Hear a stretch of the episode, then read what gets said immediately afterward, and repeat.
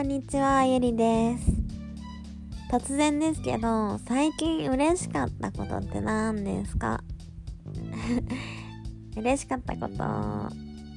私はね、最近嬉しかったことは、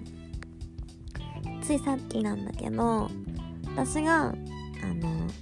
送ったブログの記事っていうのを、あの、見てもらってる人がいるんだけど、その人に、初めにしてはいい感じって言われたことが嬉しくて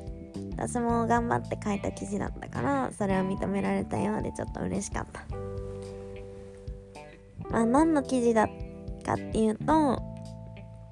私が未経験でキャバクラ始めた頃の自分だったらどんな記事を書いた書いてもらった方が嬉しいかなと考えながらこう未経験でこれから入っていく人たちのためにどうやってこれから仕事していったらいいかっていうのを、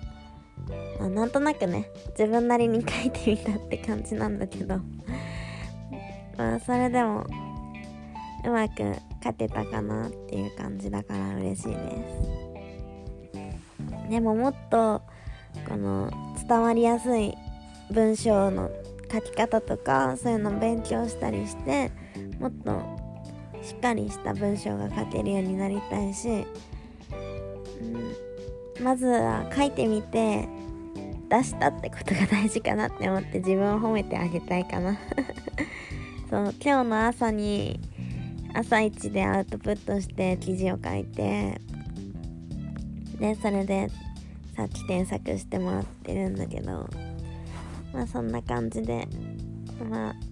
ブログの方も頑張っていきたいと思ってるんですけどまあそうですね。嬉しかったことはその褒められたことです。でなんか心理的にもやっぱり褒められるっていうのは嬉しいんだけど一番は自分が自分を褒めてあげるのが一番